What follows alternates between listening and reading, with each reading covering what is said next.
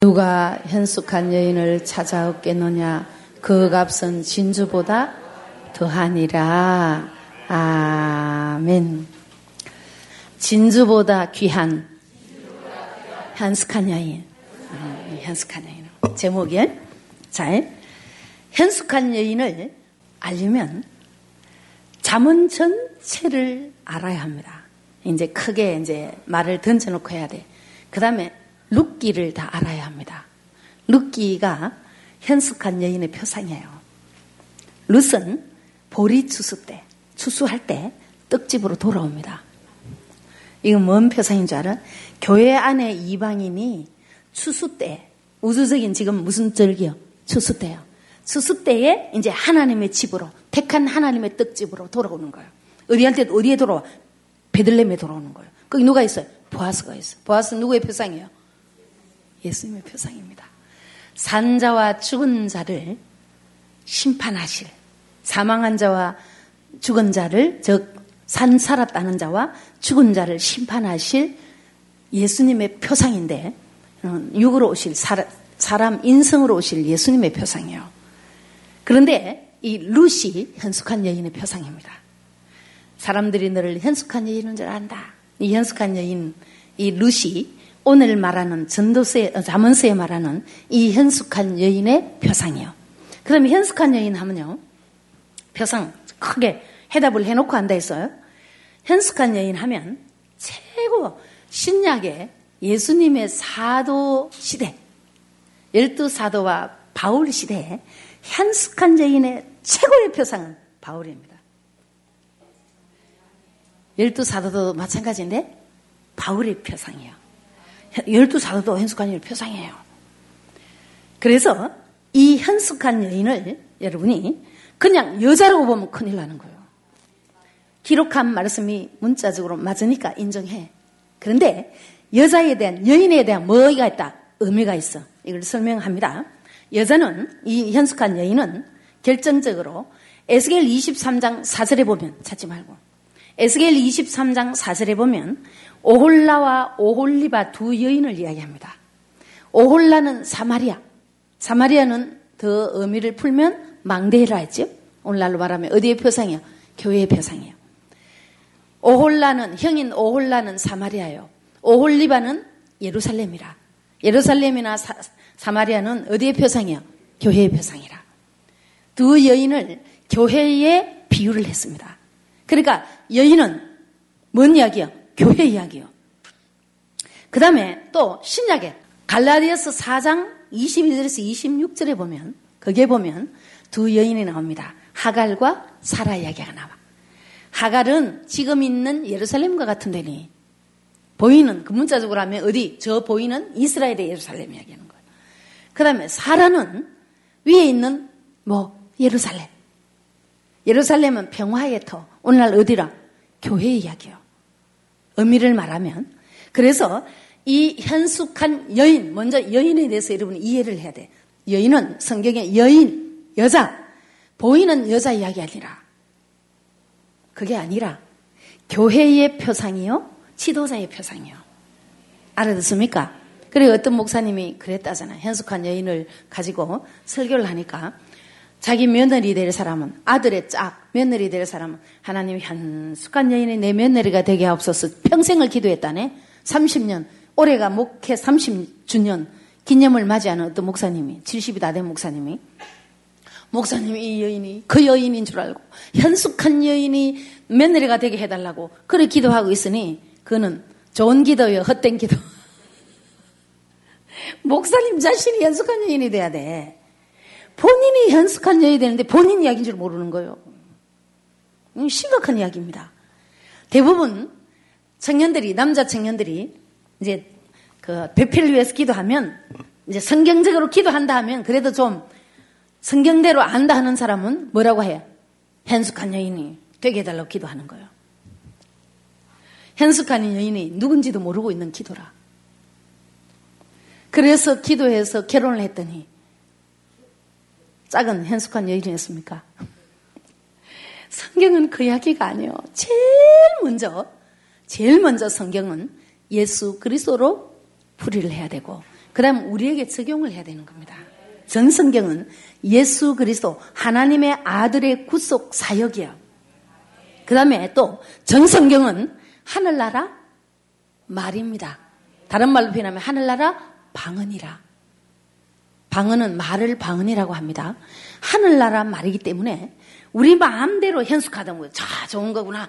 며느리는 현숙한 여인, 딸도 하나님 현숙한 여인이 돼가 나머지 며느리를 현숙한 여인이 되게 가게 해주시오. 내 안에는 현숙한 여인이 되게 해주시옵소서. 이는 희한한 소리 하는 거예요. 말씀과 상관이 없는 소리라. 그래서 하나님의 말씀 속에는 말에 뭐가 있다? 뜻이, 의미가 있다 그랬어요. 그래서 이 현숙한 여인에 대한, 현숙한에 대한 의미만 오늘 말하는 거예요. 이 현숙한은 엄청납니다. 잠언 31장 전체, 특히 10절에서 31절까지도 현숙한 여인의 모든 표상이요. 룻기 전체가 다 나와야 되고 예수님의 열두 사도와 구약의 선지자들, 신약의 신약의 열두 사도와 바울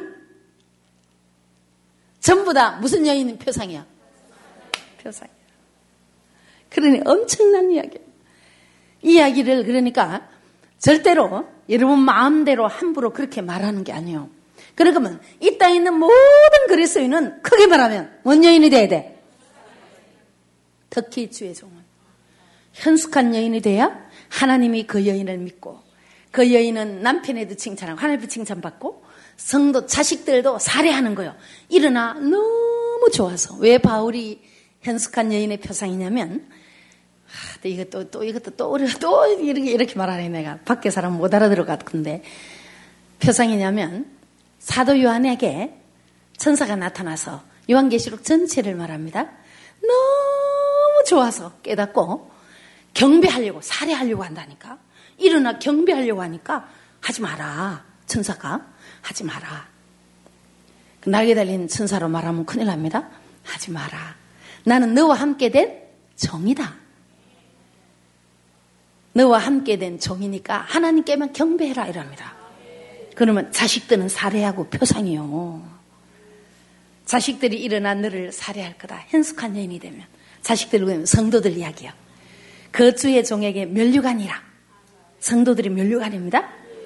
그래서 와, 그들이 너무 좋아서 일어나 살해하는 거예요. 그게 현숙한 여인이라. 그러니까 현숙한 여인은 심지어 일곱 아들보다 낫다 그랬어. 룻기 해선에서. 엄청난 이야기야. 일곱 아들보다. 차부 너가 더 낫다. 얼마나 귀한. 심지어 현숙한 여인은 잠언 3장 15절에 지혜는 진주보다 귀하네요. 현숙한 여인은 진주보다 더 값이 귀하다 했거든? 더 하다 했어. 값이. 현숙한 여인이. 진주는 지금까지 저와 여러분이 누구를 알고 있어요? 봐. 예수님. 복음을 알고 있었잖아. 맞아, 맞아. 그런데 그 진주보다 값이 더 귀한 자가 누구라? 현숙한 여인이에요. 이는 엄청난 소리입니다. 그래서 현숙한 여인은요, 지상 최대의 축복자예요. 남편 그리스도가 하나님 아, 들이 칭찬하고 성도들은 너무 좋아서 살해하고 심지어 경배하고 싶어지는. 근데 이 현숙한 여인은 자기를 알아. 자기는 경배받을 대상이 아니다. 하나님께만 경배해라. 이게 현숙한 여인이야. 사랑하는 여러분, 현숙한 여인을 사모하십시다. 그래서 그런데 참 가슴 아픈 소리를 합니다. 누가 현숙한 여인을 찾아 얻겠느냐? 안 찾는다는 거예요. 우리 봐요. 12만 장을 뿌려도 안 찾는 거예요. 왔다가도 가버려. 현숙한 여인을 누가 찾아 얻겠느냐? 그 값은 진주보다 더 귀하다. 저와 여러분이 아는 예수님보다 더 귀한 값이 되는 여인이 누구라? 현숙한 여인. 여인은 여인 이야기 아니고 어디 이야기야? 교회. 그러니까 이 땅의 지상 세대의 축복자는 교회를 잘 선택해야 되는데 현숙한 여인이 있는 교회를 선택해야 되는 거예요. 알아듣습니까? 현숙한 교회, 현숙한 여인을 찾는 것은 좋은 교회를 찾는 거예요. 현숙한 여인은 이토록 중요한데 지금 본문에 10절 한 번만 읽고 우리가 본문으로 들어갑시다. 시작. 누가 현숙한 여인을 찾아 얻겠느냐? 그 값은 진주보다 차. 그런 자의 남편의 마음은 그를 믿나니 산업이 핍절제 보세요. 너무 풍족하다는 거예요. 그런데 찾아 얻을 자가 없다는 거래요. 그리고 마지막 때 신약의 바울이 이런 말을 합니다. 마지막 때 사봉세도 그랬습니다. 믿음을 보겠느냐는 거예요. 현숙한 여인도 잘 없을 뿐더러 현숙한 여인을 찾는 자가 더더욱 없다는 거지.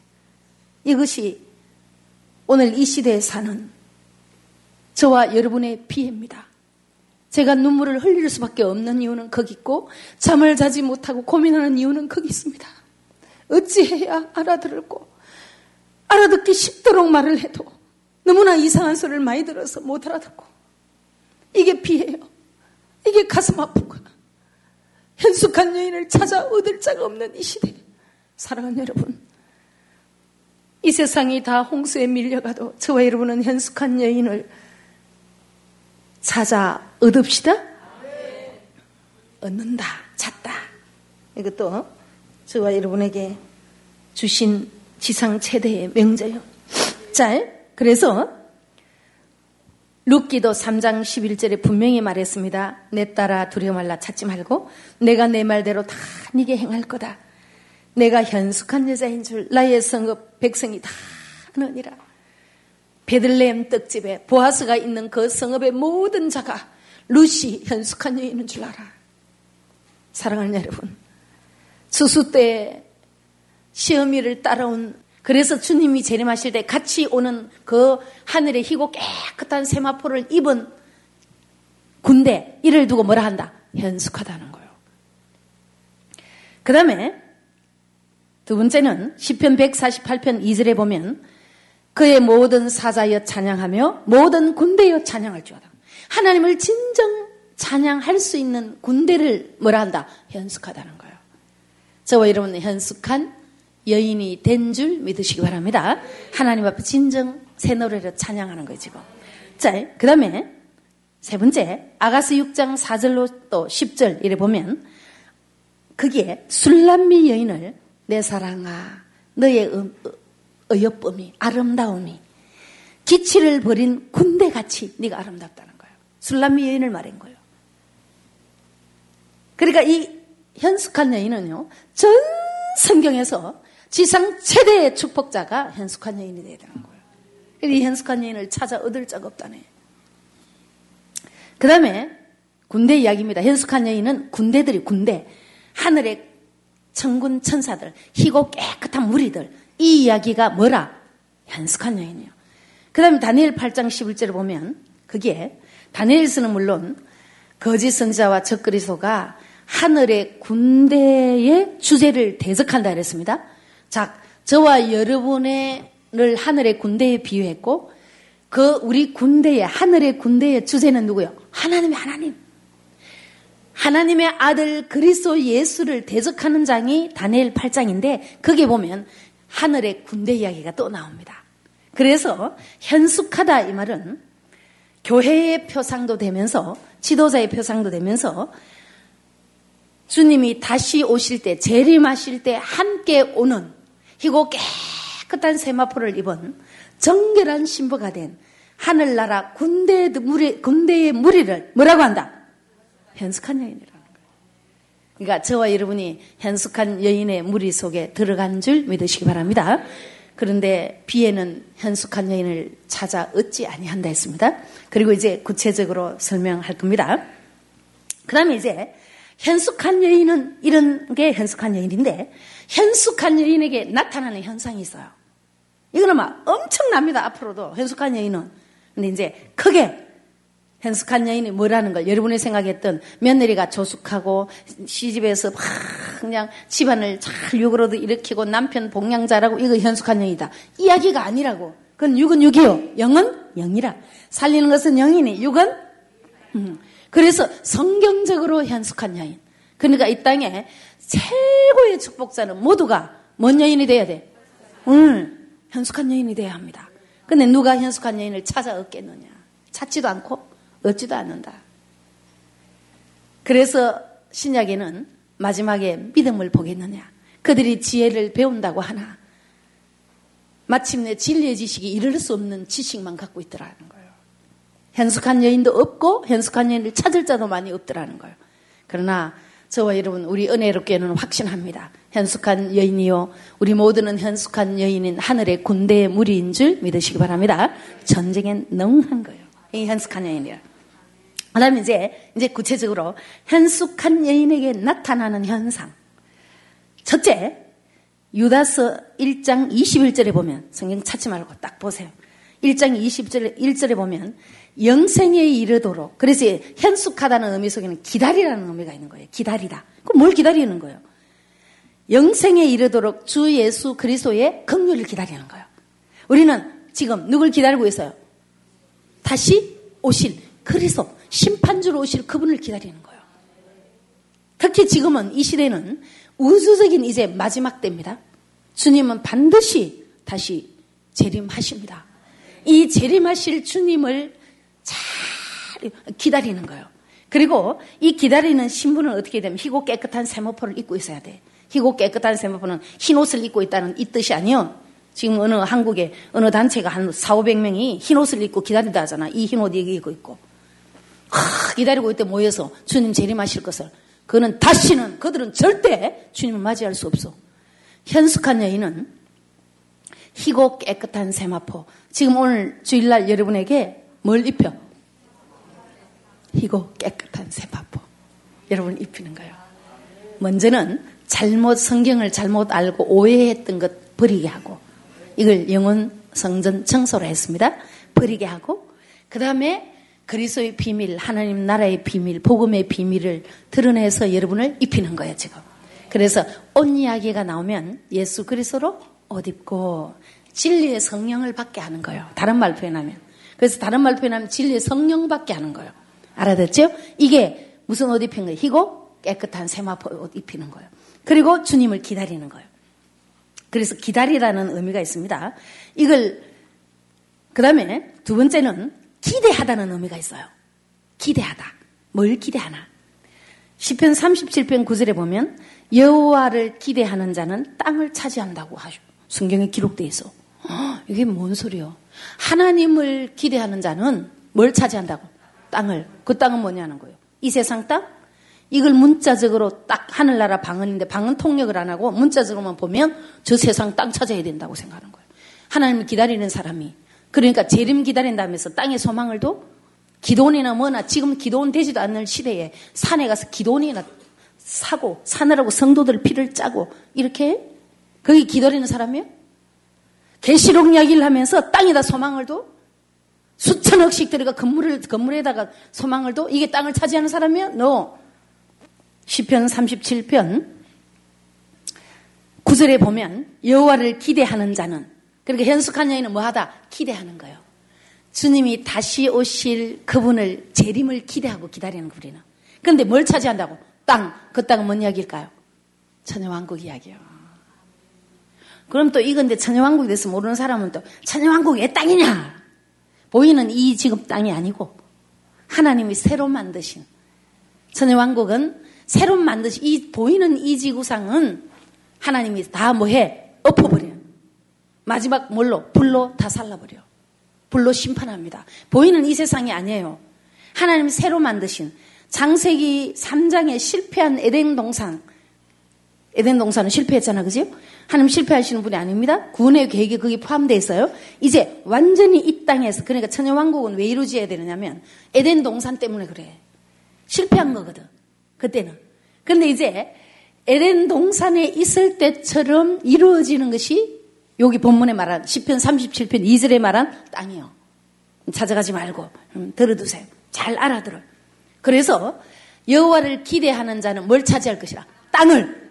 그는 보이는 이 세상 땅 이야기가 아니야. 어디 들어가는 거야? 그렇지. 천여 왕국을 차지할 거라는 거야. 이게 기대하는 자예요. 주님의 재림을 기다리는 거예요. 그 다음에 거대한 힘이 있어요. 세 번째, 거대한 힘이 있는 거예요.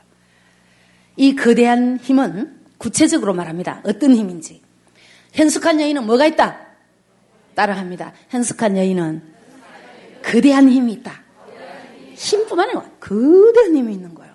최고 큰 힘이라. 이거는 이 세상 어떤 것도 그 현숙한 여인을 이길 수가 없어. 돈으로도 명예로도 능력으로도 어떤 것으로도 현숙한 여인을 이길 수가 없는 거예요. 이 힘이 이 거대한 힘이 이 현숙한 여인에게 있는 거예요. 그럼 이걸 구체적으로 또 설명합니다. 성경은 말에 대한 해답을 어디에 있다 했어요? 성경 속에 있어요. 이걸 여러분이 막연하게 생각하면 안 됩니다. 성경에 성경 몇자몇 절에 있고 몇자몇 절에 이가 안 돼. 해석이 틀려. 그렇게 말해가 되는 게 아니에요. 성경은 문자적인 기록은 하늘나라 방언이라 반드시 뭐 해야 된댔어? 방언 통역을 해야 된댔어. 그래서 현숙하다는 것에 대해서 지금 제가 뭐 하고 있어요? 통역하고 있는 거예요. 현숙하다는 데서. 자, 그래서 구체적으로 말하면 창세기 49장 24절에 보면 요셉의 팔은 힘이 있는 거예요. 그러니까 열한 형제가 요셉 앞에 뭐해? 굴복하는 거예요. 저는 전에 평촌에서 만 7년간 그때 목회를 할 때 요셉을 내가 요셉이 되고 요셉 요, 요셉을 만나고 요셉이 되고 요셉을 낳자 이런 표현을 했습니다. 야, 그 표다운 것 같아. 저와 여러분은 이제 요셉의 복을 받고 있는 줄 믿으시기 바랍니다. 요셉의 팔이 경강하고 힘이 있어서 보세요. 7년 대환란도 이게 만들어. 애굽 전체를 뭐 했어요? 살려. 사랑하는 여러분, 이토록 귀한 게 현숙한 여인이요. 그러니까 그 값은 진주보다 더 귀하다. 경강한 요셉의 팔처럼. 사랑하는 여러분, 현숙한 여인을 찾아야 되겠죠? 돼야 되겠죠? 이 세상은 어떤 것도 사단도 마귀도 귀신도 이길 수 없고 그들은 다 깨집니다. 그리고 이 세상 어떤 기근도 그를 이길 수가 없어. 현숙한 여인을. 이 현숙한 여인은 요셉의 팔처럼 경강하여 거대한 힘이 있는 거예요. 자, 그 다음에 두 번째, 작은 두 번째입니다. 레기 25장 26절에 보면 찾지 말고 그 현숙한 여인 자체가 부유한 자야. 부유한 자가 돼서 기업 물을 힘이 있는 거예요. 그럼 이 말은 뭐냐면 성도들을 그리스도께 중매하는 자체가 잘 중매하는 자체가 다른 말로 표현하면 성도들로 하여금 물과 성령으로 거듭나게 하는 자체가 기업 물르는 거예요. 자, 루시 보아스인데 찾아옵니다. 떡집 베들렘에 찾아와요. 루스는 현숙한 여인이 랬습니다. 찾아오는데 이 루스에게 기업을 물어야 돼. 루스를 아내로 맞아야 된다니까. 그럼 그 기업 물을 사람은 뭐가, 뭐를 가지고 있어야 돼? 부유한 자가 돼야 되는 거예요. 기업 물으는 건 다른 게 아니고 성도들로 하여금 진리의 성령을 받게 하는 거예요. 물과 성령으로 거듭나게 하는 거예요. 이게 뭐 물으는 거예요? 기업을 물으는 거예요. 기업은 성도들은 하늘나라 기업입니다. 하늘나라 기업이 기업되게 하려면 진리의 성령으로 뭐 해야 된다? 거듭나야 되는 거예요. 그래서 이 현숙한 여인은 뭔 힘이 있다? 기업 물을 힘이 있는 거예요. 누구 같은 사람 됐어요? 보아스 같이. 이 주의 종이야기입니다. 보아스는 또 표상입니다. 보아스 외에 같은 동족인 히브리인에게 기업을 물으라니까 사람들이 물으려 해야 해. 겁이 나가 못 물으는 거예요. 왜? 이 여자는 남편이 그동안에 죽고 죽고 또 죽고 루스의 신랑들이 죽어버렸으니까 놀래가지고 또 죽을까봐. 루스의 신랑은 누구요? 신랑 대신 누구 이야기 하려고? 그리스도를 만나게 하는. 그러니까 그동안에 루시 만났던 나오미의 아들 둘은 제대로 신랑 노릇 했다 못 했다? 못했지. 거기는 엄청난 의미가 있습니다. 그건 지금 이게 어, 대표적으로 막 이러면 주일날 예배하면 어려울 테니까 그래서 보아스는 기업 물을 자격이 있는 거예요. 그래서 보아스가 아내를 취합니다. 그리고 나오미는 그 비밀을 알아. 시어미가 시킨 대로 한 거예요. 그래서 룻기가 다 드러나야 이게 현숙한 여인의 모습이 모두가 드러나는 거예요. 이게 단순하게 할 말이 아닙니다. 그런데 현숙한 여인을 얼마나 많은 사람이 착각을 하고 며느리가 딸이 현숙한 여인, 아내가 현숙한 여인 되게 해달라고 주의 종이 특히 자기 며느리를 현숙한 여인 되게 해달라면 웃기는 거예요. 자기가 뭐 한 여인 돼야 돼? 아, 그래야 되는데 엉뚱한 기도하고 있는 거예요. 그래서 지금 던지는 말이에요. 그래서 기업 물을 힘이 있어. 그는 부유한 자라. 그 다음에 10편 89분 21절에 보면 내 손이 저와 함께하여 견고하게 하고 내 팔이 그를 힘있게 할 거라는 거예요. 하나님의 오른손이 함께하는 거라. 하나님의 오른손 누구 여기? 그리스도 이야기. 그리스도의 예수가 함께 동행하는 여자라. 동행하는 지회종이라. 동행하는 성도라. 그게 무슨, 무슨 여인? 현숙한 여인이에요.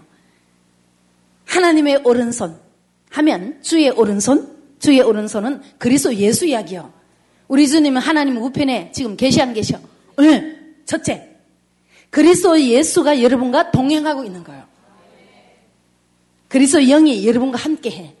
알아듣습니까? 다른 말로 표현하면 진리의 성령 받은 여러분이 주의 손이 함께 하는 거예요. 이게 이 말 표현 자체가. 자, 그래서 그 다음에 현숙한 여인은 또 거대한 힘이 있는데 이 힘이 무슨 힘인가 구체적으로 말하는 거예요. 잠언 21장 28절에 보면 왜 힘이냐면 확실한 정인이 되는 거예요. 현숙한 여인은. 그래서 확실한 정인의 말은 힘이 있다 그랬어요. 우리 은혜력 교회 설교가 힘이 있습니까? 그렇다면 저와 여러분 현숙한 여인일 겁니다. 저 자랑하는 거 아니에요. 확실한 정인의 말은 힘이 있는 거예요. 그리고 현숙한 여인은 무슨 정인이야? 확실한 정인. 이건 자신의 확실하게 정, 증거합니까? 안 합니까? 현숙한 여인이 확실하게 증거하잖아. 이 확실한 정인의 말은 힘이 있느니라. 현숙한 여인은 반드시 거대한 힘이 있는 거예요. 그 다음에 사도행전 19장 20절에 보면 주의 말씀이 흥황하여 힘이 있어 흥황하더라. 사랑하는 여러분, 지금은 진짜 교회가 부흥되지 않는 시대입니다. 우리 교회 2년 만에 약 120명이 부흥이 됐습니다. 2년 만에 이렇게 넓은 장소로 이사를 왔어요. 말씀이 흥황하여 힘이 있어서 없어서 힘이 있는 거예요. 이제 해외에도 지부를 만들고 자신 있습니다. 전국 전 세계 다시 예언 분명히 할 겁니다. 말씀이 뭐해? 흥황하여 뭐가 있더라? 힘이 있더라. 봐. 이 거대한 힘이라. 죽었다 깨나도 부흥이 안 되는 이 시대에 개척교회는 99.9%가 거의 문 닫아야 하는 시대.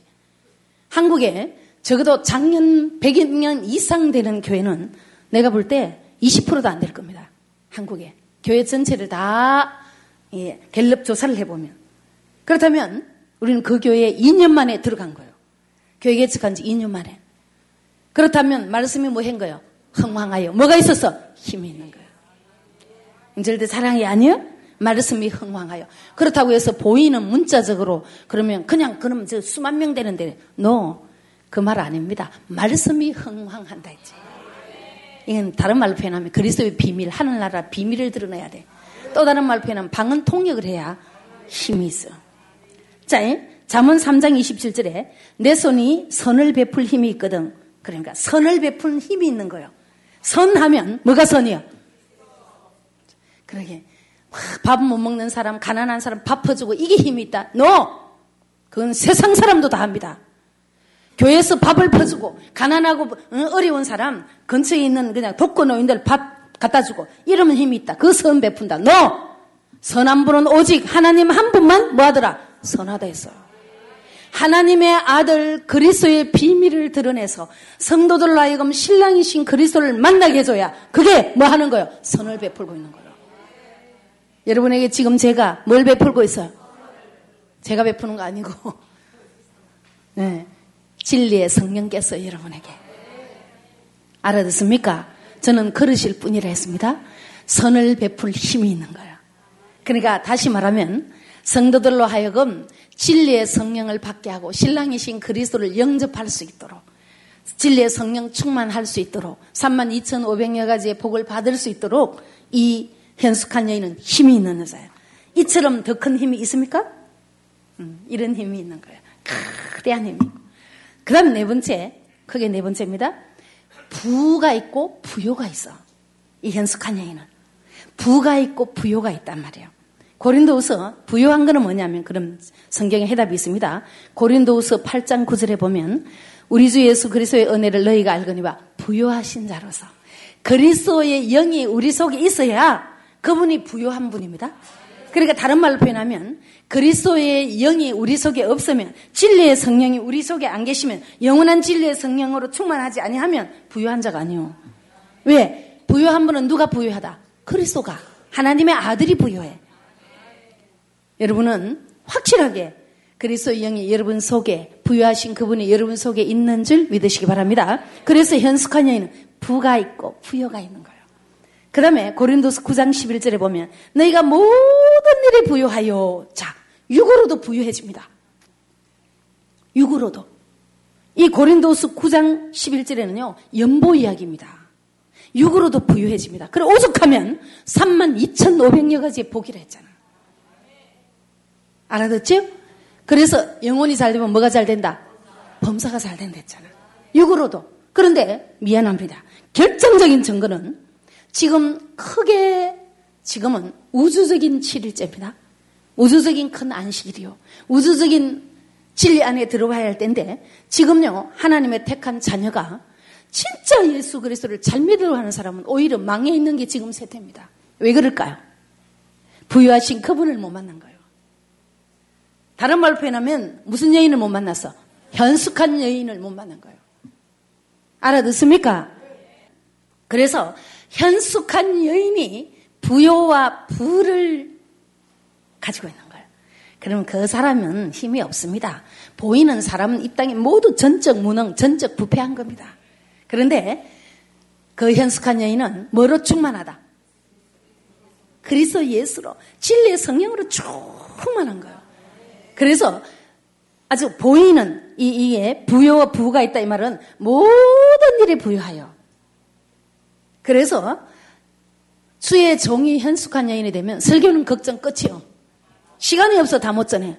1년 365일 목이 아파 다 못 전하고 이게 부여해지는 거예요. 그리고 여, 영혼이 잘 되면 여러분은 육으로도 뭐해? 부여. 진짜 성경에 약속하신 3만 2,500여 가지의 복을 받기를 원합니까? 그렇거든 여러분은 현숙한 여인을 찾아 얻으십시오. 그래야 부여해. 부여한 분은 그리스도입니다. 그리스도는 비밀이에요. 하나님 나라는 비밀이라서 아무나 본다고 비밀을 알 수 있는 게 아닙니다. 우리 은혜롭게는 확실하게 부유하신 그리스도를 여러분에게 전달하고 있습니다. 그렇다면 여러분은 이제 부유해질 것만 남아있어요. 이건 지금까지 저와 여러분에게 언약이고 약속이었습니다. 반드시 하나님이 그렇게 하십니다. 자, 그 다음에 골로새서 2장 2절에 보면 원만한 이해의 모든 부여에 이르러서 하나님의 비밀인 그리스도를 깨닫는다는 거예요. 봐. 1만 마디 방언만 하면 그리스도의 비밀이 뭔지를 몰라. 그냥 예수 그래서 오직 예수 이건 말은 해, 알, 알긴 아는데 그리스도의 비밀을 못 깨달아. 그래서 1만 마디 방보다 깨달은 다섯 마디가 더 중요하대서. 그래서 전 성경은 문자적인 기록만 갖고 자기 마음대로 설교를 만들면 이거는 1만 마디 방언에 해당하는 거예요. 그래 되면 저 이단인 신천지를 우리 이길 수가 없어. 저들은 2만이거든. 2만은 1만으로서는 이길 수가 없습니다. 반드시 깨달은 다섯 마디로 이겨야 돼. 뭘 깨달아야 돼? 그리스도의 비밀을 깨달아야 되는 거야. 이게 깨달은 건 여자가 뭔 여자고 현숙한 여자고 거기 그런 여자가 뭘 가지고 있다? 부와 부요를 갖고 있는 거예요. 자, 그다음에 야고스 2장 5절에 보면 가난한 자를 택하사 믿음에 부유하간다는 거예요. 현숙한 여인은 뭐에 부유해? 믿음에, 믿음에.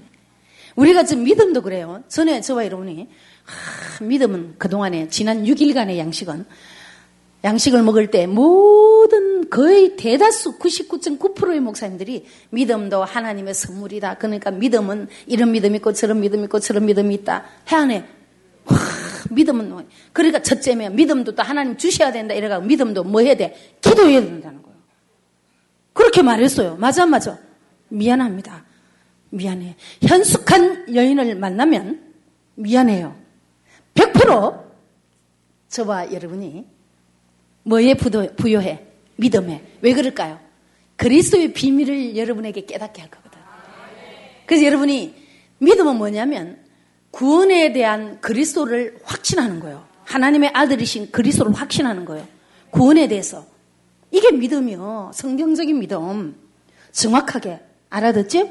믿음은 성경을 성경대로 해석을 할 때, 즉, 다른 말로 표현하면, 하나님 나라는 비밀이고 그리스도는 비밀인데, 하나님 나라의 비밀을 현숙한 여자가 캐서 전달을 하면, 여러분이 그 말을 듣고, 믿음에 그, 어, 성경이 믿어지는 거예요. 여러분 물어봅니다.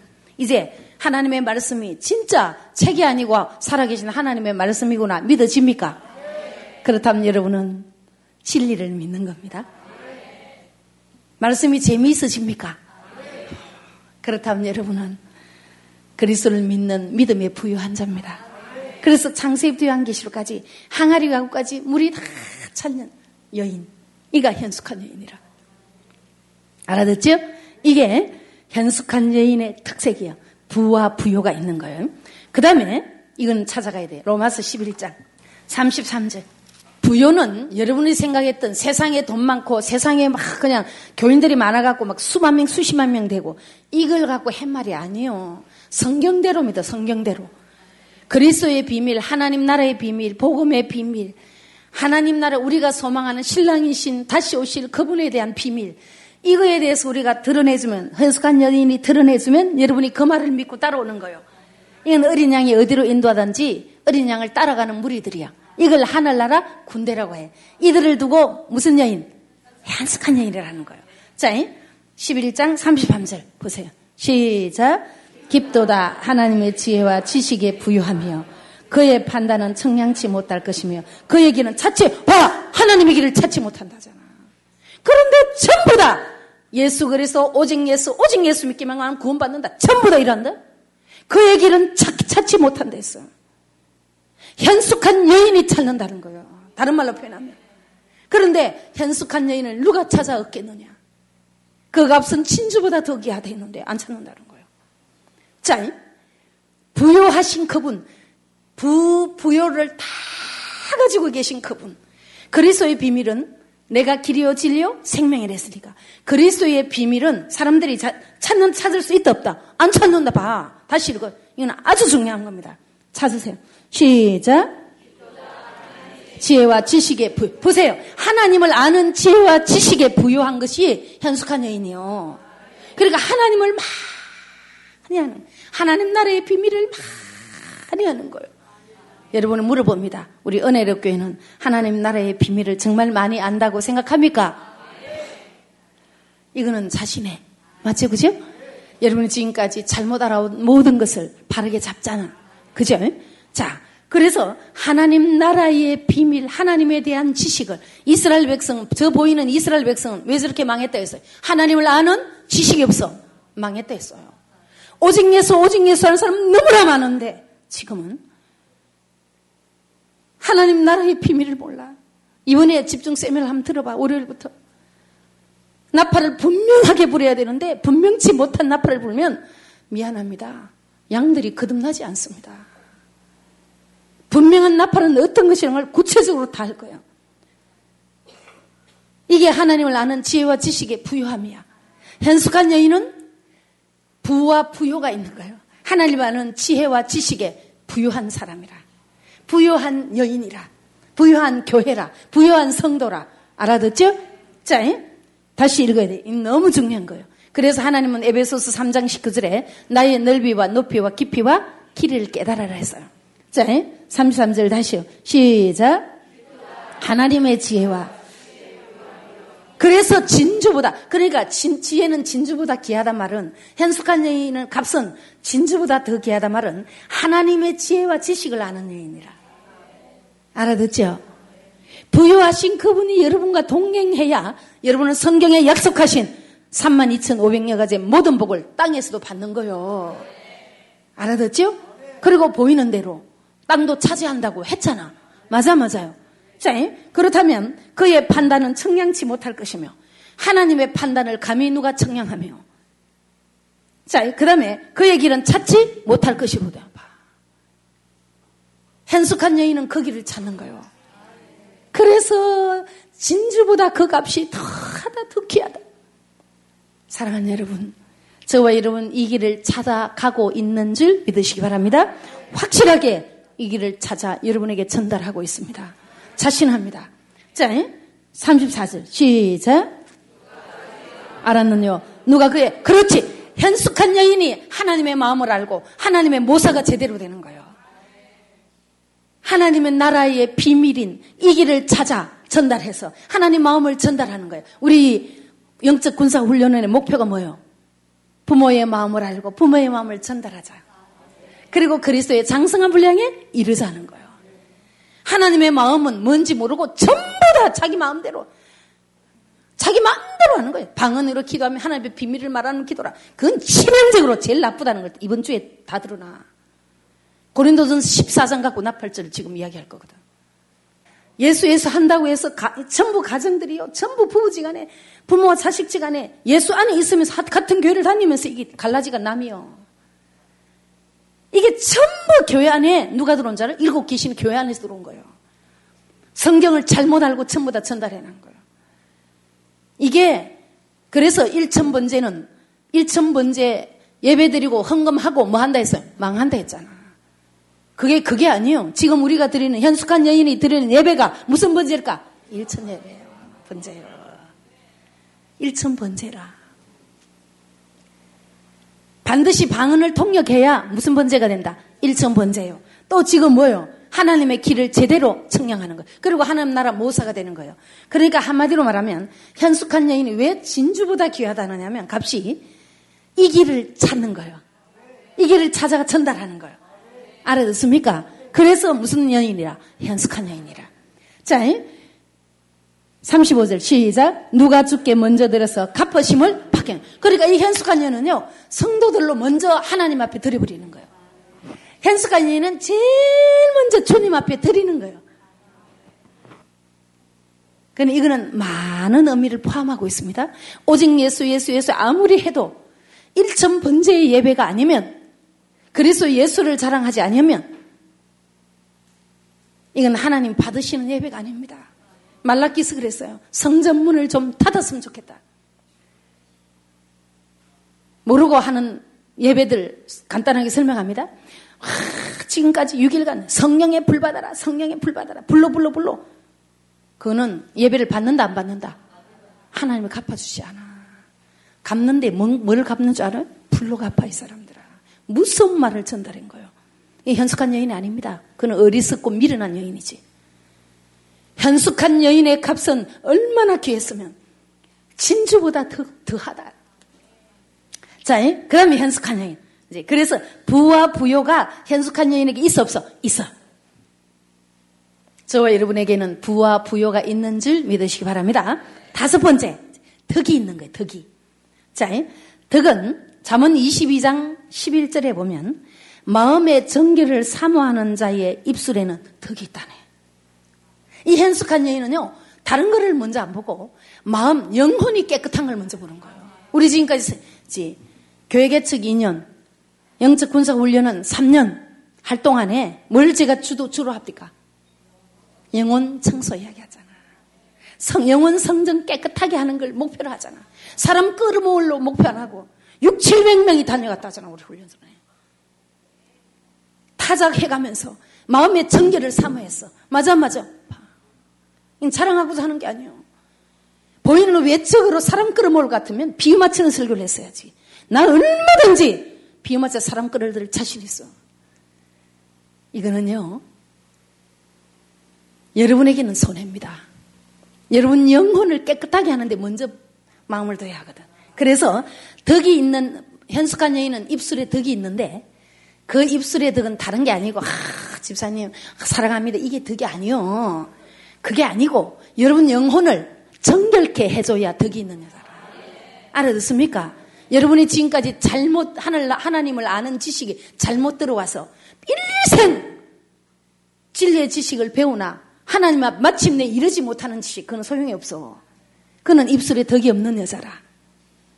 그래서 마음의 정결을 사모하는 자의 입술에는 덕이 있고 임금이 그의 친구가 된대서 어? 임금 누가? 그리스가 초림 때는요 아기 예수로 구원자로 오셨지만 재림하는 임금으로 오십니다. 심판주로 오신다니까. 임금이 그의 친구가 된다네요. 그럼 친구 이야기 한번 해봅시다. 신약에 예수님 누가 내 친구냐? 하나님의 뜻대로 하는 자가 뭐다? 친구라. 현숙한 여인은 뭐 뜻대로 해? 하나님 뜻대로 하는 거예요. 친구라. 이건 찾아가야 되겠다. 자문 22장 11절 찾아가 보세요.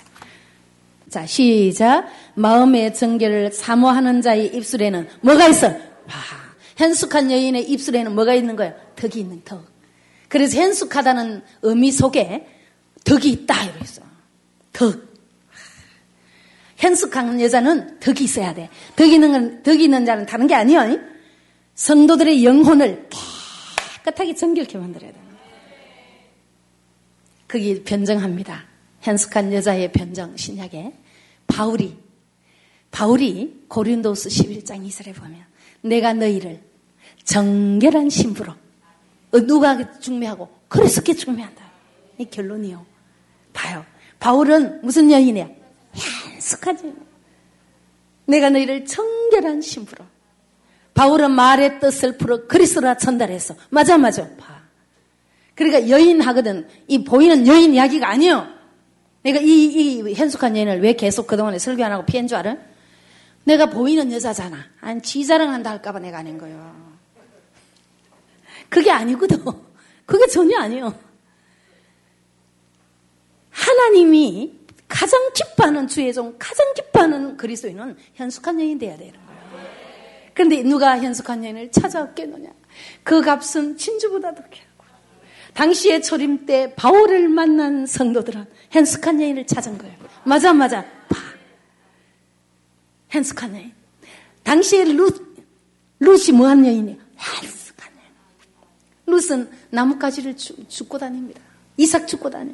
지금 우리 뭐 죽고 죽는 것 같아? 이삭 죽는 것 같아. 한 명 돌아서기는 하늘의 별 따기네.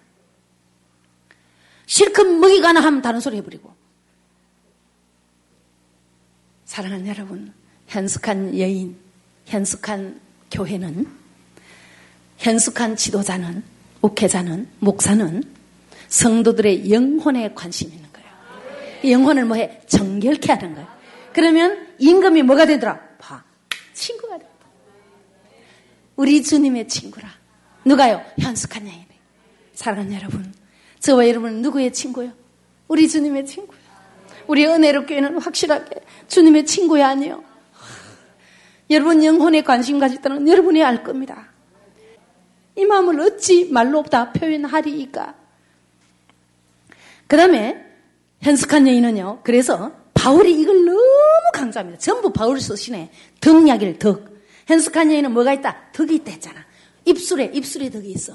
입술에 덕이 있다면 여기에 덕 써놓는 게 아니야. 사람들 좋아하는 말, 아, 집사님 잘했어요. 막 아, 이런 말 하는 게 아니야. 여러분 영혼을 뭐 하게 해? 너무 정결케 하는 거예요. 잘못된 거 야단치기도 하고 알아듣습니까? 빌리보스 4장 8절에 보면 찾지 말고 정말로 형제들아 마지막 때 무슨 덕이 있든지 무슨 기, 기름이 있든지 이거 생각해라. 그래서 예수를 일하는 거예요. 자, 그 다음에 로마스 14장 19절에 보면 화평의 일과 서로 덕을 세우는 일을 해라는 거예요. 목회는 어떻게 하라고? 덕 세우는 일을 해라는 거예요. 덕을 세우는 것은 현숙한 여인의 입술에 예수 그리스도의 친구가 돼서 성도들의 영혼을 뭐 하느냐? 정결케 하는 교회. 자, 그 다음에 고린도전서 8장 1절 보면 요거는 정확하게 오늘 찾아가야 돼. 고린도전서 8장 1절. 자, 시작. 우상의 재물에 대하여는 우리가 다 지식이 있는 줄 아나. 지식은 보세요. 이게요, 밖에서, 전에 저도 처음에 예수 믿었을 때, 남편과 집 뒤에, 저 아침에, 저 산에 조깅하러 간 거예요. 산에 등산 간 거예요, 아침에. 아침 새벽에. 갔는데, 산에 가서 그냥 물을 안 들고 간 거예요. 절에, 그 뒤산에 가면 절이 있었어요. 그러니까 절이 있으니까 물 먹고 싶으니까 뭐 해? 그 남편은 물을 먹었으나 나는 먹었을까, 안 먹었을까? 우상, 우상, 절에 가서 우상 물 먹는 줄 알고. 그? 하, 그것 때문에 또 싸웠어. 그때 믿지 않는 우리 남편이 바른 말을 했습니다. 물도 하나님 만들었다 이랬더라니까. 참. 그렇다고 해서 일부러 절에 찾아가 물 먹고 그러지 말고, 응? 일부러 찾아 물 먹지 말고, 배고프, 아니, 목이 마르면 먹어도 된다, 안 된다? 아, 또 이러면 또 큰일 났다. 절에 가서 물 먹으러 하더라. 아유, 진짜. 그거 갖고 한 말이 아니에요. 지금. 그게 아니에요. 우상의 재물은요, 잘못된 지도자를 우상이라 그랬고, 그 지도자가 내는 설교를 먹는 게 뭐요? 우상의 재물이고, 성도들이 내는 헌금을 주의 종이 받아가 자기, 자기가 마음대로 쓰면 그 우상의 재물이요. 아닌 것 같지? 전체가 맞습니다, 이거는. 확실하게 맞아. 우상은 그 얘기가 아니에요. 그래서 우상 너희가 알고 있다는데 지식은 교만하게 하고 봐. 너희 우상에 대해서 모른다는 거예요. 우리 전에 2년 전에 교회 개척 처음 할 때 우상에 대해서 설교했습니다. 했어요. 우리 저, 저 안수 집사님 들었죠, 그죠? 우상의 재물은 그게 아니요. 그래서 사랑은 덕을 세우네. 사랑 누구 이야기야? 그리스도의 비밀 드러내야 되는 거예요. 집사님 사랑합니다. 이게 아니요. 그리스도의 비밀을 드러내요. 하, 사랑한 데가 어느 단체에는 막 남매 양말 응? 하루 종일 발 냄새 나는 거 양말 벗기가 발 씻기고 발에다가 입에 뽀뽀하고 발, 발에다가 막 뽀뽀하는 거예요. 그러니까, 엉엉 울고, 아이고, 이 낯선 사람이 내한테 내 발에 어떻게 이렇게, 어? 뽀뽀를 해갖고 발을 씻기주냐고. 그 세속 시간 때문에 엉엉 울고 하나님 살아계시면 그것을 만났다네. 아이고, 주여. 그럼 좀 이따가 돌아가 버려? 그게 지금 세태요. 그게 사랑이 아닙니다. 뭔 말인지 알죠? 그렇게 해가지고 돌아올 수 있다면, 그게 사랑이라고 하면 저는 그보다 더한 일도 하겠어. 내가 오죽하면 결정적으로 여러분이 화장실 가서 변 보고 안 닦고 내 닦아달래도 내가 닦아줄게. 그래서 돌아올 수만 있다면 그게 사랑으로 나타내는 거라며. 그거 아니요. 사랑은 하나님의 아들 그리스도의 비밀을 드러내는 거예요. 알아듣습니까? 이게 사랑이라. 그래서 사랑은 뭘, 뭐, 뭐가 있다? 지금 여기 봐봐요. 덕을 세운다잖아. 그리스도의 비밀을 드러내야 그러니까 뭘 세워? 덕을 세우는 거예요. 성도들의 영혼을 정결케 하고 그리스도의 비밀을 드러내주는 현숙한 여인이 그 입술에 뭐가 있어서 덕이 있잖아. 봐. 사랑은 덕을 세우나니. 그 다음에 고린도전 14장 가요. 이건 아주 중요해. 3절. 아주 중요합니다. 14장 3절부터 5절까지 볼 겁니다. 덕에 대해서 이야기했습니다. 현숙한 여인은 뭘 끼친다? 덕이 있다, 덕이. 입술에 덕이 있는 거예요. 자, 덕에 대해서 결정적인 구절이에요. 자, 그래서 1절 읽어보세요. 시작. 그렇지. 사랑을 따라 구하라. 이 말이 뭐냐면 성령을 따라 구하라는 동격이고 누구 이야기해라. 진리, 그리스도의 비밀을 따라 너가 따라다니라. 그리스도의 비밀을 드러내주는 현숙한 여인을 따라 찾아라. 구하라. 이 말이요. 찾아봐라. 이 말이요. 자, 사, 신령한 것을 사모하되 특별히 예언을 하리고 하라. 방언을 말하는 자는 사람에게 하지 아니하고 하나님께 하나님. 이는 알아듣는 자가 없고 그 영으로 비밀을 이러니까 방언 기도는 하나님의 비밀을 말합니다. 그건 어디서 만들어낸 거예요? 방언을 말하면 비밀을 말하는 거라 사람은 못 알아듣는다는 소리요. 맞아 맞아. 봐 이거는 봐. 이거에 대해서 구체적으로 이제 이번 집중 세미나 해. 아예 소리 못하도록 할 거니까 들어봐. 이렇게 나팔을 불지 않으면 큰 나팔 절기도 안 되고 이제 주님이 다시 오시기 직전에 있을 7년 대환란을 전쟁을 준비할 수가 없습니다. 영적 전쟁은 죽었다 깨어나도 못해. 자, 3절 시작. 그러나 예언하는 자는 사람에게 말하여 뭘 세우고 봐. 현숙한 여인은 뭐 하는 자요? 예언하는 자요. 예언이란 말은 무당굿 하듯이 흠금 갖고 하는 게 예언 아닙니다. 지금 여러분에게 뭐 하고 있어? 예언. 이 예언의 말씀을 말씀 속에 숨겨져 있는 그리스도의 비밀, 하나님 나라의 비밀, 복음의 비밀을 드러내서 설교하는 게 뭐 하는 거요? 이렇게 해주는 것이 뭐가 있다? 덕이 있다는 거요. 이걸 다른 말로 표현하면 방언 통역이요. 그런데 방언만 말하면 사람들이 알아듣는다, 못 알아듣는다. 덕은 사람에게 끼쳐야 되는 거예요. 맞아, 맞아. 봐. 왜 현숙한 여인이 덕이 있는 줄 알아요? 덕은 하나님 앞에 소용 있는 게 아니에요. 사람에게 덕을 끼쳐야 되는 거라. 덕에 대해서 지금 다 안 가는 겁니다. 그래서 현숙한 여인의 입술에 지금 덕이 있다고 하는 거예요. 자, 그럼 자, 사절 보세요. 시작. 방언을 말하는 자는 자기의 덕. 이거는요, 엄청난 소리입니다. 자기 유익을 위한 거예요. 방언만 계속하면 뭔 유익을 위한 거예요? 이건 성도들의 교회에 덕을 끼치기 위한 게 아니에요. 바울은 뭐라고 하냐면 너희는 남을 남의 덕을 위해 기도하라 했어. 맞아, 맞아. 그런데 어디서 방언으로 말하면 비밀로 하나님 말합니다. 얼마나 심각한 말을 하는 줄 알아? 지금 교계가? 95% 이상은 이런 짓 해. 95%만 아니야, 지금. 그래, 현숙한 여인이 있어, 없어? 심각한 겁니다. 현숙한 여인은 덕이 있다. 현숙한의 의미는 덕이 있다, 이 말이요. 자, 사절 다시 읽어요. 시작. 방언을 말하는 자는 자기의 덕을 세우고 예언하는 자는 뭘 세워? 바, 교회의 덕을. 현숙한 여인은 이 땅에서 필요한데 하늘나라 가면 다 현숙한 여인이니까 필요 없어. 이 땅에서 필요한데 교회에 덕을 끼치는 여인이라 해야 되는 거 아니에요. 맞아, 맞아. 덕은 이 땅에서 필요합니다. 방언은 자기의 덕이라 말은요, 자기의 유익, 자기 개인 사세, 사사로이 해석하는 거요. 자기에게 덕이 있다 말은 방언을 강조하는 그 지도자 자신에게 이거는 여기 엄청난 의미가 포함되어 있어. 자기의 덕은요, 자기에게 유익하다 이 소리가 아니요. 자기의 덕 이거는요, 자기의 이익을 위해서 일을 하는 자야. 그래서 성경에 바울이 그 말했습니다. 너는 남의 유익을 구하라 했지. 자기의 유익을 구하라고 하지 마라. 구하지 말아 했어. 그, 그게 마음 포함된 거예요. 자, 자, 그래서 현숙한 여인은 반드시 뭔 덕을 끼쳐야 돼? 교회의 덕을 끼쳐야 돼. 그러려면 뭐 해야 돼? 예언해야지. 다른 말로 표현하면 방은 통역해야지. 예수는 그리스도다 하고 전 성경을 가지고 그리스도의 비밀을 드러내주는 거예요. 이게 방언 통역이라 했습니다. 자, 그 다음에 5절 보세요. 시작. 나는 너희가 다 방언 말하기를 원하라. 특별히 예언하기를 원하노라. 방언을 말하는 자가 만일 교회 덕을 세우게 통역하지 아니하면 예언하는 자만 못하니라. 자, 방언은 뭐냐면 지금도 우리가 방언하고 제가 뭐해? 방언 통역하고. 전 성경은 하늘나라 방언이에요. 방언하고 방언 통역하는 거예요. 개인적인 은사로 준 그 방언은 여기 축에도 못 껴. 알아듣습니까? 그거는 그 사람 개인이 하나님을 안 믿을 때 그냥 일시적으로 준 하나님이 주신 표적일 뿐이에요. 그걸로 계속 강조하고 있으면 일생 미안합니다. 그 사람 거듭나지 않은 사람이요. 더, 더 결정적인 이야기를 할까? 믿지 않는 자요. 고린도전 14장 전체에 그 이야기 하는 거예요. 고린도전서 14장에 말하는 방언은요, 설교 이야기지. 성경 갖고 설교하는 이야기지. 여러분에게 준 개인적인 방언 이야기가 아니라고. 이 답답해 미친다니까. 그러니까 제일 중요한 거죠. 사실은 방언에 대한 이해가 되어버려야 돼. 그래 현숙한 여인이 첫 관문이에요.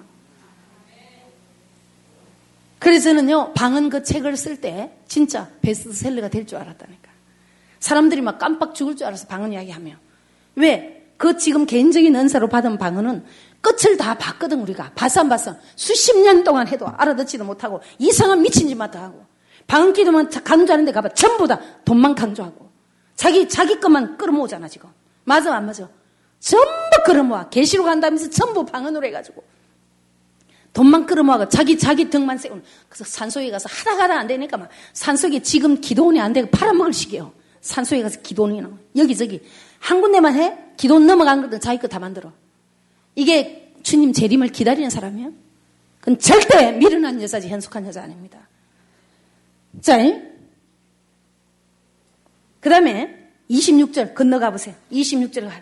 자, 시작. 그런 저 형제들아 어찌할꼬 너희가 모일 때 각각 찬송시도 있으며 가르치는 말씀도 있으며 계시도 있으며 방언도 있으며 통역함도 있는 모든 것은 뭘 위게 보세요 봐. 그리고 덕에 대해서 가면요 교회의 덕을 끼치라 했어. 방언은 자기에게 득기치는 이거는요, 나쁜 말이에요, 그게. 자기 개인 유익을 위해서 쓴단 말이에요, 그거는. 그걸 또 지금 좋은 말로 또 말해버리는 거예요. 그거 아니에요. 성경을 문자적인 기록만 보고 마음대로 해석을 하면 1천번째. 교회가 재정 좀 부족하면 전 교인을 만 명이면 만 명 1천번째 하자면 재정이 들어와 안 들어와? 봐. 누구 이익이야? 교회에 덕을 끼치려 했는데 그래서 현숙한 여인의 여인은 뭐가 있다? 덕이 있는 거예요. 뭔 이, 뭐에 덕을 끼쳐? 교회에 덕을 끼치는 거예요. 그 다음에 자 베드로전서 2장 결정적으로 덕에 대해서 가봅시다. 9절 우리를 하나님이 뭐라고 했는지 베드로전서 2장 9절 자 시작 오직 너희는 택하신 족속이요 왕 같은 제사장들이요 거룩한 나라요 그의 소유된 백성이니 이는 너희를 어두운 데서 불러내어 그의 기이한 빛에 기이한 빛은 그리스도 안에 들어가게 하는 거예요. 기이한 빛 그리스도 안에 들어가게 하는 거예요. 하신 자의 아름다운 덕을 뭘 선파 덕을 선전하게 하잖아. 그러니까 왜 현숙한 여이냐면 덕이 있냐면 하나 기이한 빛의 성도들을 들어가게 해서 그리스도의 비밀을 드러내어 하나님 나라, 즉 아름다운 덕을 선전하는 공파하는 여인이라. 이게 무슨 여인이라? 현숙한 여인이에요. 그 다음에 현숙한 여인은요, 여섯 번째, 용기가 있어. 사무엘상 찾지 말고 30장 6절에 보면 여호와 하나님을 힘입어 용기가 있는 거예요. 전쟁에 능한 거예요. 현숙한 여인은. 자, 그러니까 우리 전사님들 보세요. 전에 전도할 때와 지금 우리 동백에서 12만 장 풀일 때 전도할 때 전에와 같았어. 자신 있었지? 그리고 진짜 영혼을 사랑하는 마음으로 전도지 갖고 나가잖아. 용기가 진정 생기는 거예요. 현숙한 여인이. 그 다음에 일곱 번째, 현숙한 여인은요, 권력이 있습니다. 성경의 권력은 전부 나쁘게 말했어요. 그런데 이 권력은요, 유다스 1장 25절에 보면 하나님께 우리 주 예수 그리스도로 말미암아 영광과 위엄과 권력과 권세가 망고저부터 이제로 세세토록 있다는 거예요. 권세, 권력이신 그분이 우리 속에 계시기 때문에 뭐가 있는 자요? 권력이 있는 거예요. 세상에서 보기에는 아무것도 없는 자입니다. 그래서 우리 그동안에 보세요. 보이는 사람, 권력 있는 사람을 내세워갖고 이러면 바깥에 끌어들이려는 거 아무리 해봐도 됩니까? 하는 걸 기뻐 안 하는 거예요. 네가 권력 있으면서 왜 자꾸 그거다가 끌어들이냐 이런 거예요. 하도 주위에서 사람들이 이렇게 해봅시다. 저래 그러려면 또 될라나. 하나님 기뻐하지 않아. 현숙한 여인은 뭐가 있다? 권력이 있어. 그 다음에 여덟 번째 현숙한 여인은요 재물 재산이 있습니다. 자 그러면 재물은요 뭐가 재물이냐면 결정적인 한 구절이 있습니다. 재물은 목회자에게 재물은 성도들이고 성도들에게 재물은 보이는 돈이지. 그죠? 현숙한 여인에게 뭐가 있다고? 재물, 재산이 있다는 거예요. 이건 따라합니다. 여러분이 좋아하니까. 따라해요. 현숙한 여인은 재물과 재산이 있다. 음, 원문에 그래 돼 있어요. 현숙하다 이 말은 재물, 재산이 있다는 거예요. 그런데 우리가 결정적으로 알아야 할 재물에 대한 한 구절만 딱 히브리서 11장 26절 보면 찾지 말고 찾지 마. 모세가 그리스도를 위해 받는 능력을 이 땅에 있는 어떤 재물보다 더, 귀하게, 더 귀하게 여기는 거예요. 다른 말로 표현하면 이 현숙한 여인이 재물이 있다 말은 자 확실히 있습니다. 여러분 보세요. 우리 2년 만에 이래 재물이 늘어났어. 맞아 맞아. 조그만 30평에서 시작해가 지금까지 2년 만에 이렇게 늘어났어. 재물이 있어 없어. 이 이야기도 재물이지만 그건 6은 6일 뿐이야. 성경에서 말하는 재물은 모세가 그리스도를 위해 받는 능력을 제물로 여기는 거예요. 예수 그리스도를 전, 전달하면 희한합니다. 그리스도를 자랑하면요. 핍박이 먼저 따라옵니다. 우리 보세요. 방언 이야기 하니까 알아듣지 못하는 방언 기도가 전부라고 생각하는 사람들이 욕하려고 해야 하네. 그는 웃기는 거예요. 이게 현숙한 여인을 욕하는 거라. 이거는 심각합니다. 하나님 나중에 다 갚아요. 그런데 우리는 뭐 받아야 돼? 육으로. 능력을 받아야 돼. 알아듣습니까? 여러분도 이걸 전달하면 사람들이 막 이상한 눈으로 본다며, 볼라고 그런다며. 왜? 일천번제도 그게 아니다. 금식도 지금 그게 아니고 성경적으로 해야 된다. 성령의 불바다라면 그것도 아니다. 응? 전부 다, 다 그래 말해야 해. 지금 귀신놈도 예수 이름으로 귀신아 떠나갈지어다 하면 그게 아니다. 성경대로 말하면 그게 아니다. 이라 말하니까 우리 거꾸로 말하는 줄 알아. 그런데 현숙한 여인을 그래서 찾아 누가 얻겠느냐는 거예요. 뭐가 따라오니까? 능력이. 그러면 우리는 이 세상 재물에 마음 두는 게 아니라 어디에 마음에 둬야 돼? 하늘나라 창고에 재물을 집어넣는 데 마음을 둬야 되는 거예요. 그러니까 현숙한 여인에게 뭐가 있다? 재물, 재산이 있어. 그리고요, 현숙한 여인은요, 어떤 현상이 일어나냐면 사도행전 2장 45절에 오순절날 사건이 일어나야 되는 거예요. 현숙한 여인에게. 크게 말하는 겁니다. 오순절 날 물질이 많은 사람은 내고 없는 사람은 같이 누리고 뭔지 이해됩니까? 그 사건이 일어나는 거예요. 이게 현숙한 여인에게 일어나는 사건이에요. 그 다음에 아홉 번째. 크게 열 가지로 말한 데 있어요. 현숙한 여인은 용감하고 용맹이 있습니다. 현숙한 여인은요, 민수기 24장 18절에, 아, 네, 네, 들어두세요. 이스라엘 백성들은 하나님을 힘입어서 용감하더라. 그 다음에 10편 60편 12절에 보면 우리가 하나님을 의지하고 용감히 행동하리니. 여러분 이제 용감해도 돼.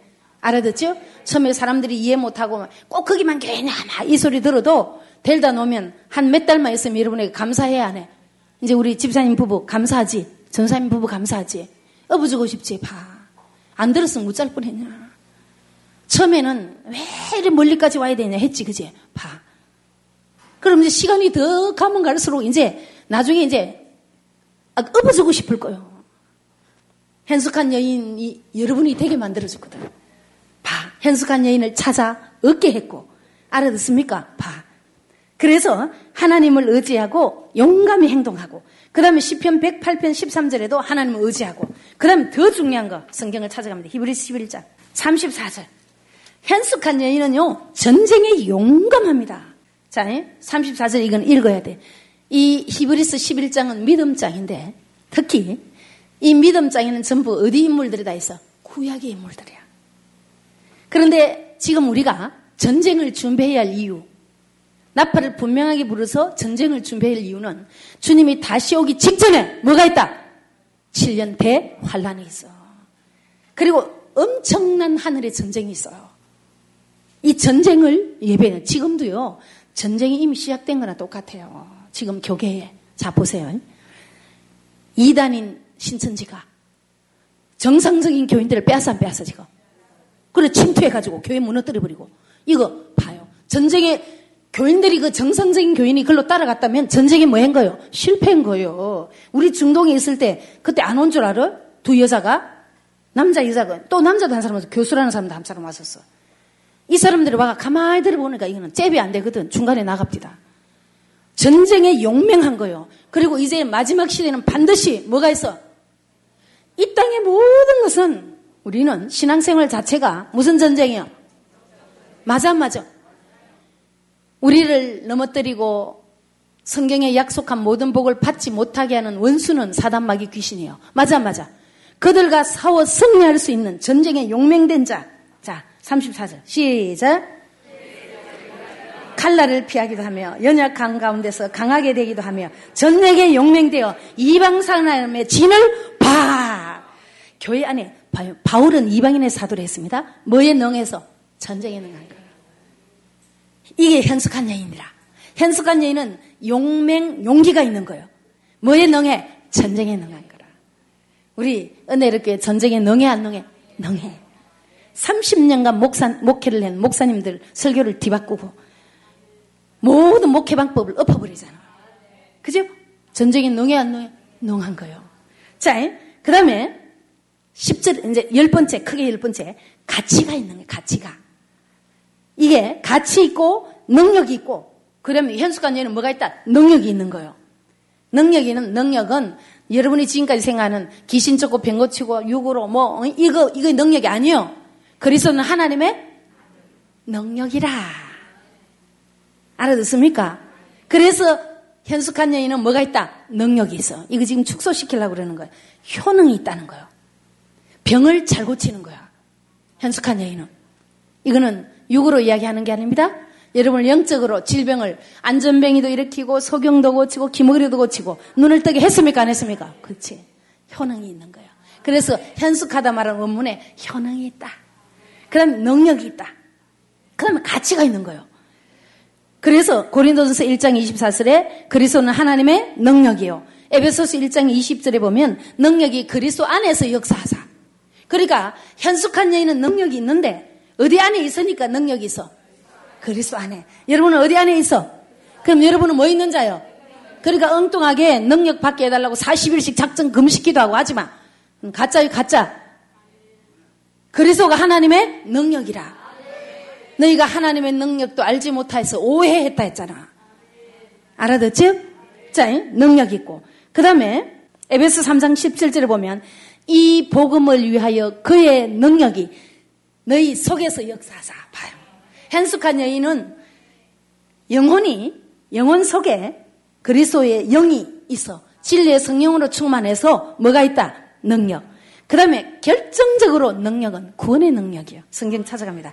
계시록 19장 1절. 자, 시작. 일 후에 내가 들으니 하나님 허다한 무리에 큰 음성 같은 것이 있어 가로되 할렐루야 구원과 영광과 능력이 우리 바 현숙한 여인이 능력이 있단 말은 구원에 이르도록 능력이 있는 거라. 알아듣습니까? 누구한테 중매를 잘하니까? 그렇지. 신랑이신 그리스도의 중매를 잘하니까. 구원에 이르게 하는 거예요. 바울도 이야기를 했습니다. 두렵고 떨림으로 너희가 뭘 이루라? 구원을 이루라 했어. 현숙한 여인은 왜 능력이냐면 그리스도께 중매를 잘해서 구원에 이르게 하는 거예요. 알아듣습니까? 그러니까 반드시 이 땅에 있는 모든 그리스도인들은 하나님의 자녀는 누굴 만나야 돼? 현숙한 여인을 찾아야 되는 거예요. 알아듣습니까? 그런데 이제 결론을 갑니다. 잠언 31장 10절에 누가 현숙한 여인을 찾아 얻겠느냐? 찾으라 해서 이게 찾는 게 뭐냐면 자 10편 27편. 왜 현숙한 여인을 찾으라고 했는지. 10편 27편 8절. 요건 눈으로 봐야 돼 여러분 눈으로. 성경에 찾으라는 왜 현숙한 여인을 찾으라 했냐면 현숙한 여인을 찾으면 만나면 찾으라 찾을 것이요. 했죠 그죠? 현숙한 여인을 찾는다 이 말은 막 다니면서 막 좋은 며느리감 찾고 좋은 아내감 찾으라 이게 아니요. 하나님의 얼굴을 만날 수 있는 볼 수 있는 거예요. 하나님의 얼굴을 보려면 누굴 보면 하나님의 아들 그리스도를 하나님의 아들을 보면 나를 보았다 하거늘 했어. 맞아 맞아요. 그러니까 하나님의 얼굴을 하나님을 만나게 해주니까 누굴 찾으라 현숙한 여인 찾으라 한 거예요. 그런데 누가 현숙한 여인을 찾아오겠느냐? 자, 27장 8절. 시작. 내 얼굴을 찾아라 하실 때 내 마음이 죽게 말하되 여호와의 내가 주의 얼굴을 찾으리이다 보세요. 너희는 내 얼굴을 찾으라는 거야. 하나님의 얼굴을 찾으려면 반드시 누굴 만나야 돼? 현숙한 여인을 찾아 만나야 되는 거야. 현숙한 여인을 찾아 여러분이 함께 해야 누굴 만나? 하나님의 얼굴을 만나는 거예요. 찾으라는 소리는 하나님의 얼굴 찾으라는 거거든. 현숙한 여인은 하나님의 아들 그리스도를 만나게 해주니까 여러분이 아들을 본 자는 누굴 보았다 하거든? 하나님 보았다 하거든. 자, 그 다음에 이사야 55장 6절에 보면 자, 너희는 여호와를 만날 만할 때 찾으라 해서 봐. 이게 뭐냐면 때를 따라 찾으라는 거예요. 6일간은 6일간 때 때를 따라 양식을 먹여줄 현숙한 여인을 찾고 7일째는 7일째 먹일 때를 따라 마지막 추수 때 양식을 먹여줄 현숙한 여인을 찾으라는 거예요. 그게 지금 여기에 너희는 여호와를 만날 만한 때 찾으라. 가까이 계실 때는 그를 부르라는 거예요. 육체가 살아있을 때 여러분이 누굴 만나야 돼? 현숙한 여인을 만나야 누굴 찾아? 하나님을 찾는 거예요. 그리고 아모스, 아모스 5장 4절, 6절, 8절에 보면, 5장 4절에서 8절 사이에 보면, 너희는 나를 찾으라. 그래 하면 뭐 하리라? 살리라. 현숙한 여인은 여러분을 하나님을 만나게 해줘. 그래 여러분 영혼을 살려. 그래서 현숙한 여인을 찾으라 한 거예요. 그죠? 그런데 현숙한 여인을 사람들이 찾을까요? 그래서 신작이 와서 마태복음 7장 7절에 보면 구하라 그럼 너에게 주실 거죠. 찾으라 그러면 찾을 것이요. 이거 누구 찾으라는 거예요? 하나님을 찾으라 했고 더 구체적으로 하면 누구? 현숙한 여인 찾으라는 거예요. 사랑하는 여러분 현숙한 여인을 누가 찾아 얻겠느냐? 얻는단 말은 현숙한 여인을 만나 하나님을 만나고 그리스 안에 들어가고 그리스 안에 여러분이 들어가고 그래서 구원에 이르게 하는 거예요. 그래서 찾아 뭐 한다? 얻는다 하는 거예요. 자, 그런데 이 현숙한 여인은 그래서 그 값은 뭐보다 더 귀하다? 진주보다 더. 진주는 예수님 이야기입니다. 이건 너무 중요한 이야기예요. 진주는 그동안에 복음인 줄 알았습니다. 맞아, 맞아요. 그래서 진주는 누가에게 주지 마라! 돼지에게. 던지지 마라 했어요. 그럼 자, 현숙한 여인의 값이 얼마나 귀하다는 걸 여러분이 절감이 됩니까? 이게 빨리빨리 와갖고요. 여러분, 이건 진짜로 실제로 눈으로 보고 확인해야 돼. 근데 던지기만 해가지고 이해를 못해도 테이프 들으면서도 혹시 이해할란가 싶어서 현숙한 여인은 그래서 모든 그리스도인들을 결론 내립니다. 신랑 대신 그리스도를 만나게 해주기 때문에 신랑 대신 그리스도를 만나도록 정결케 하고 마음을 영혼을 이해됩니까? 자 보세요. 이 영혼을 정결케는 구약의 모든 선지자들도 당시에 하나님을 믿는 사람들이 막 타락할 때 하나님이 하나님 마음에 합한 선지자를 일으킵니다. 이렇게 해서 선지자가 제일 처음 하는 일이 뭐였어요? 영혼 성전 청소하는 거예요. 영혼을 정결케 하는 거예요.